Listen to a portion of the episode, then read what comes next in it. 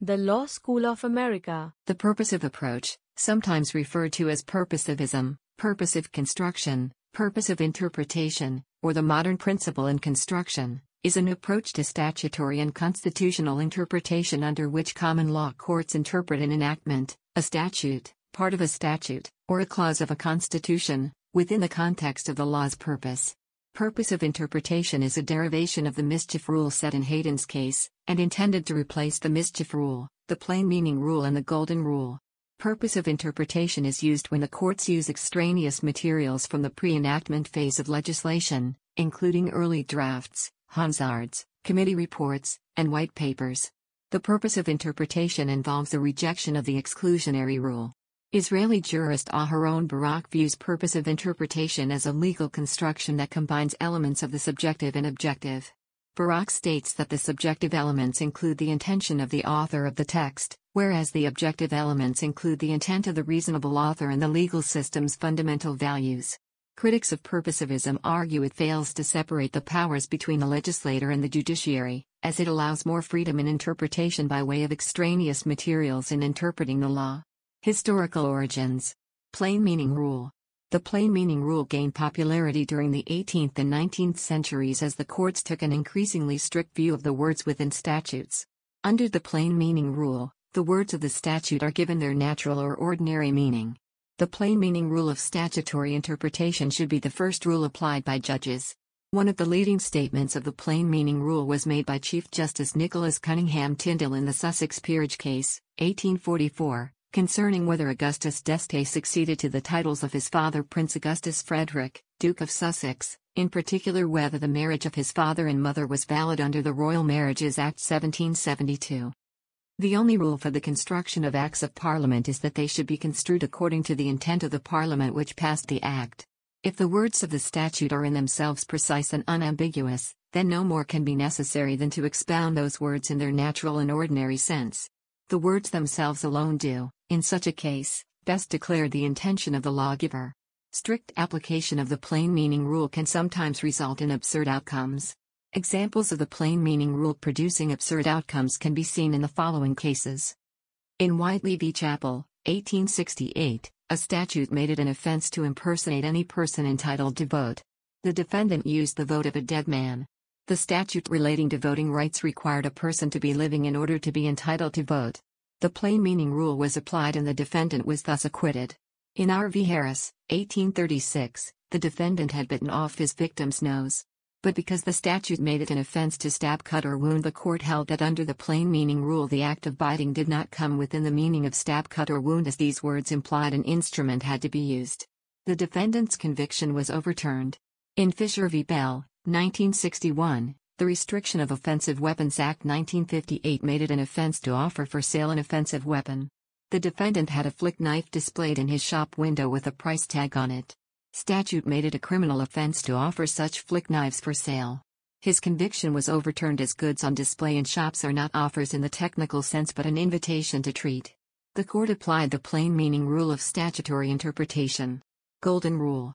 The golden rule permits the courts to depart from the plain meaning rule if the meaning leads to consequences it considers to be absurd or ambiguous. This was propounded in Gray v. Pearson eighteen fifty-seven, where Lord Wensleydale stated, "In construing statutes, the grammatical and ordinary sense of the words is to be adhered to, unless that would lead to some absurdity, or some repugnance or inconsistency with the rest of the instrument, in which case the grammatical and ordinary sense of the words may be modified, so as to avoid the absurdity and inconsistency, but no farther. The degree of absurdity or ambiguity necessary to exercise the golden rule is determined on a case-by-case basis by the individual judge in question." There are two general situations in which the golden rule may be employed: narrowly, to take the better reading of two alternatives, or more widely, to broaden a rule that, although unambiguous, leads to an absurd outcome. The case Maddox v. Storer is typical of the more narrow use. In Maddox, the defender had been traveling at over the thirty mile per hour speed limit in a minibus with eleven seats, excluding that of the driver, most of which were unoccupied. Per the Road Traffic Act nineteen sixty, traveling at over thirty miles per hour in a vehicle adapted to carry more than seven passengers was an offense. It was held that adapted could be taken to mean suitable for.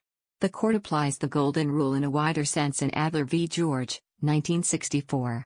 Under the Official Secrets Act nineteen twenty, it was an offense to obstruct a member of the armed forces in the vicinity of a prohibited place. The defendant was actually in the prohibited place, rather than in the vicinity of it, at the time of obstruction. The courts had to determine whether in vicinity of included on slash in the premises. The court applied the golden rule. The court said that in the vicinity did include on or in as well. It would be absurd for a person to be liable if they were near to a prohibited place and not if they were actually in it. The defendant's conviction was therefore upheld. In Re Sigsworth, nineteen thirty-five, a son had murdered his mother. Under slayer or forfeiture rules of long standing in the United Kingdom, he would have been excluded as beneficiary under her will. She had, however, died intestate, and the Administration of Justice Act nineteen twenty-five provided that her next of kin would inherit. Although the situation was unambiguous, the absurdity inherent in such a situation meant that forfeiture had to be treated as applicable to intestacy rules taking the place of a will as well as wills themselves. Mischief rule. In construction of statutes, Elmer Driedger defines the mischief rule as follows. A statute is to be so construed as to suppress the mischief and advance the remedy, thus giving the courts considerable latitude in achieving the objective of the legislature despite any inadequacy in the language employed by it. Heydon's Case, fifteen eighty-four, laid out the following statement of the principles underlying what would come to be called the mischief rule. For the sure and true interpretation of all statutes, four things are to be discerned and considered. First, what was the common law before the making of the Act?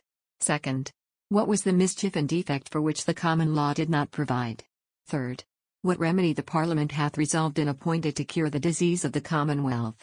Fourth, the true reason of the remedy. And then the office of all the judges is always to make such construction as shall suppress the mischief, and advance the remedy, and to suppress subtle inventions and evasions for continuance of the mischief, and pro privato commodo, and to add force and life to the cure and remedy, according to the true intent of the makers of the act, pro bono publico.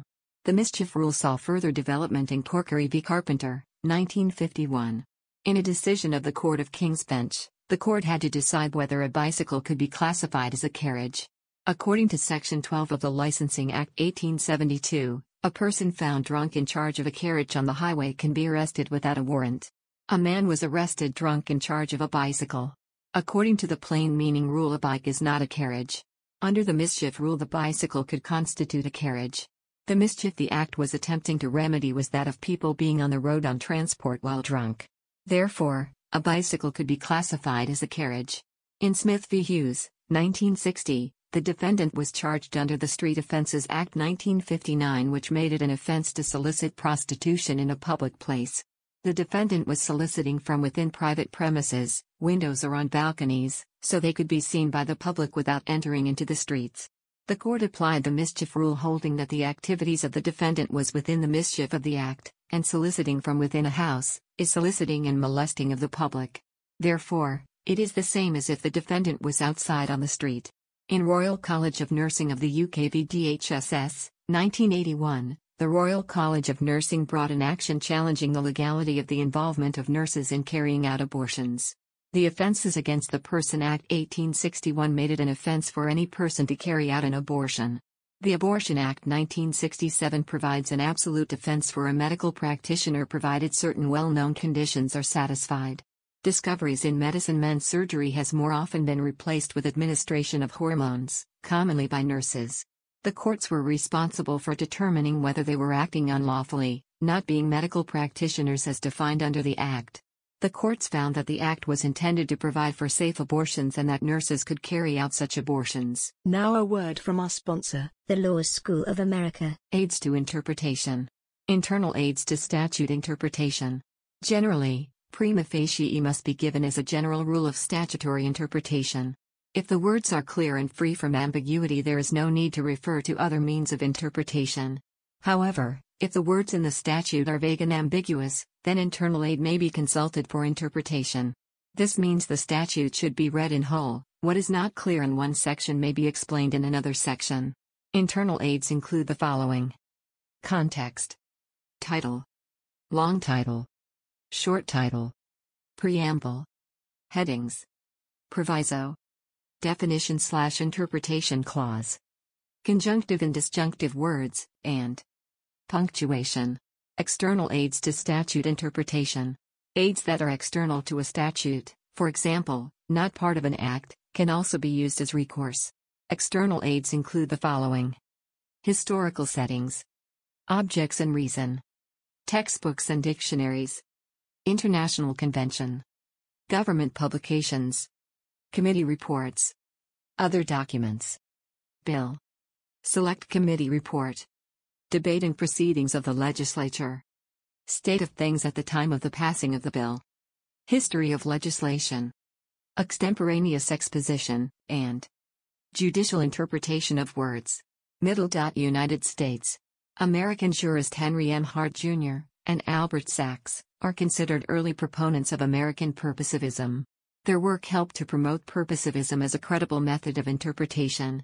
Purposivism in the United States is considered a strain of originalism, alongside textualism and intentionalism. While the current focus of the interpretation debate is between textualism and intentionalism, the less popular purposivism is gaining favor. Purposivism in the United States is used to interpret a statute with broadly worded text and a seemingly clear purpose. When employing purposivism, the court is concerned with understanding the purpose or spirit of the law. Once the purpose is identified, the text is then read accordingly.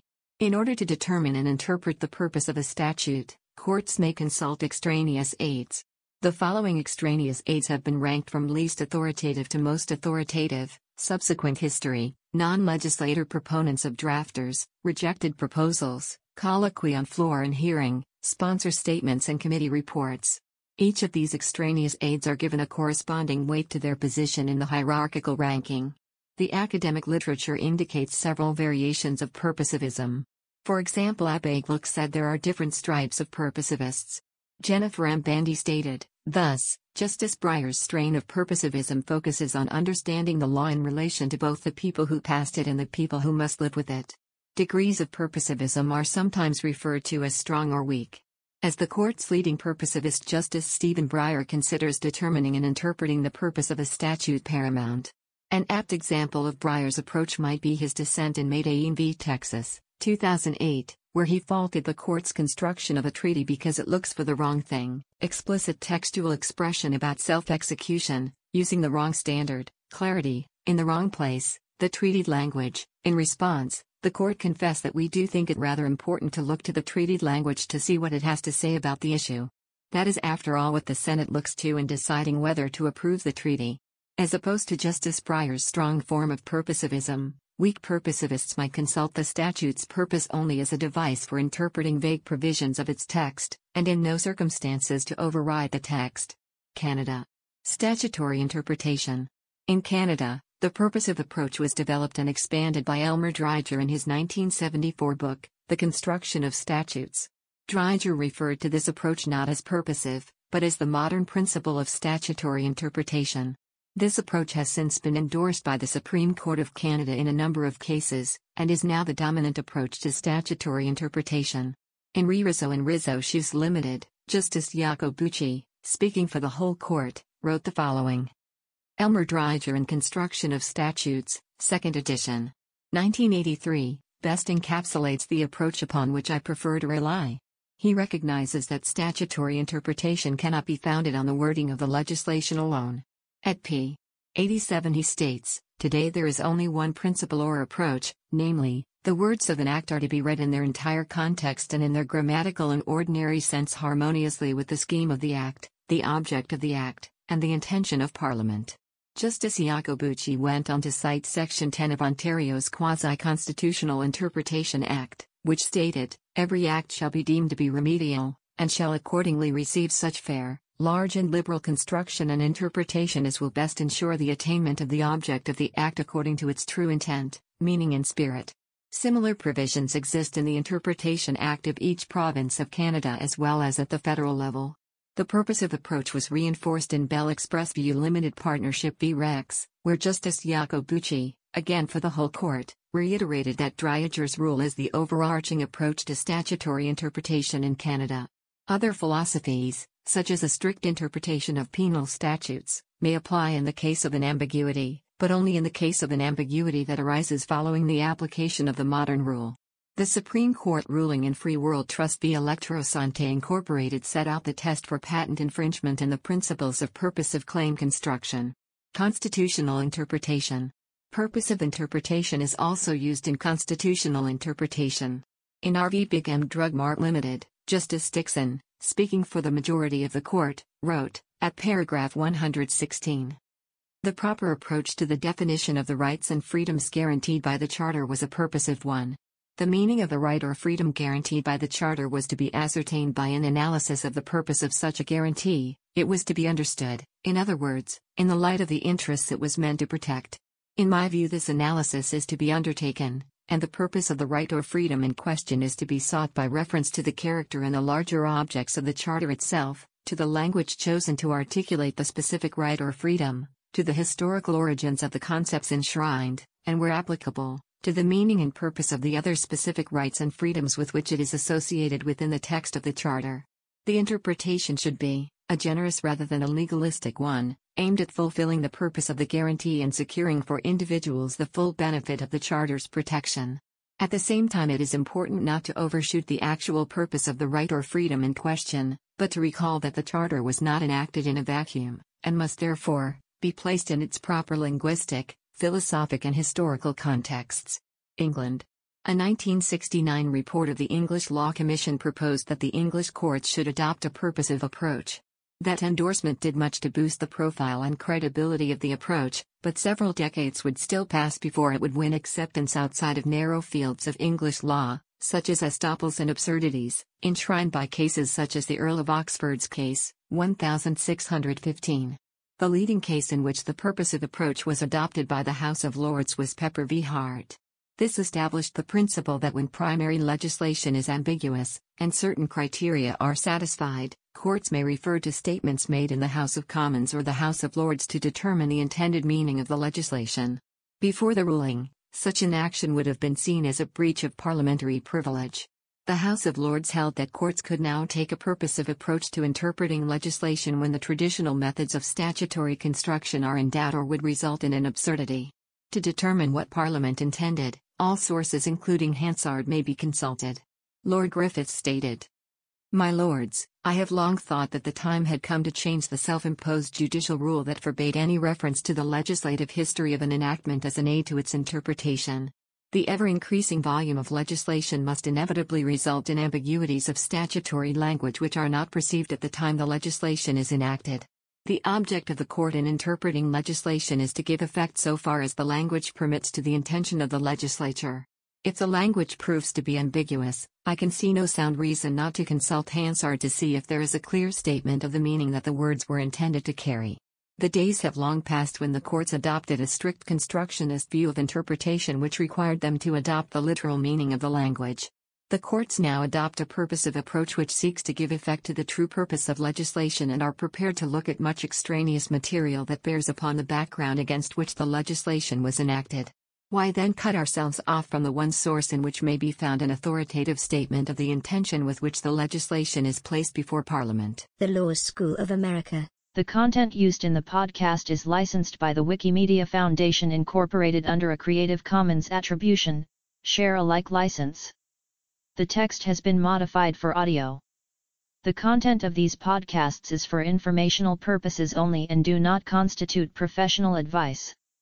These podcasts are not associated with the Wikimedia Foundation in any context. The Law School of America.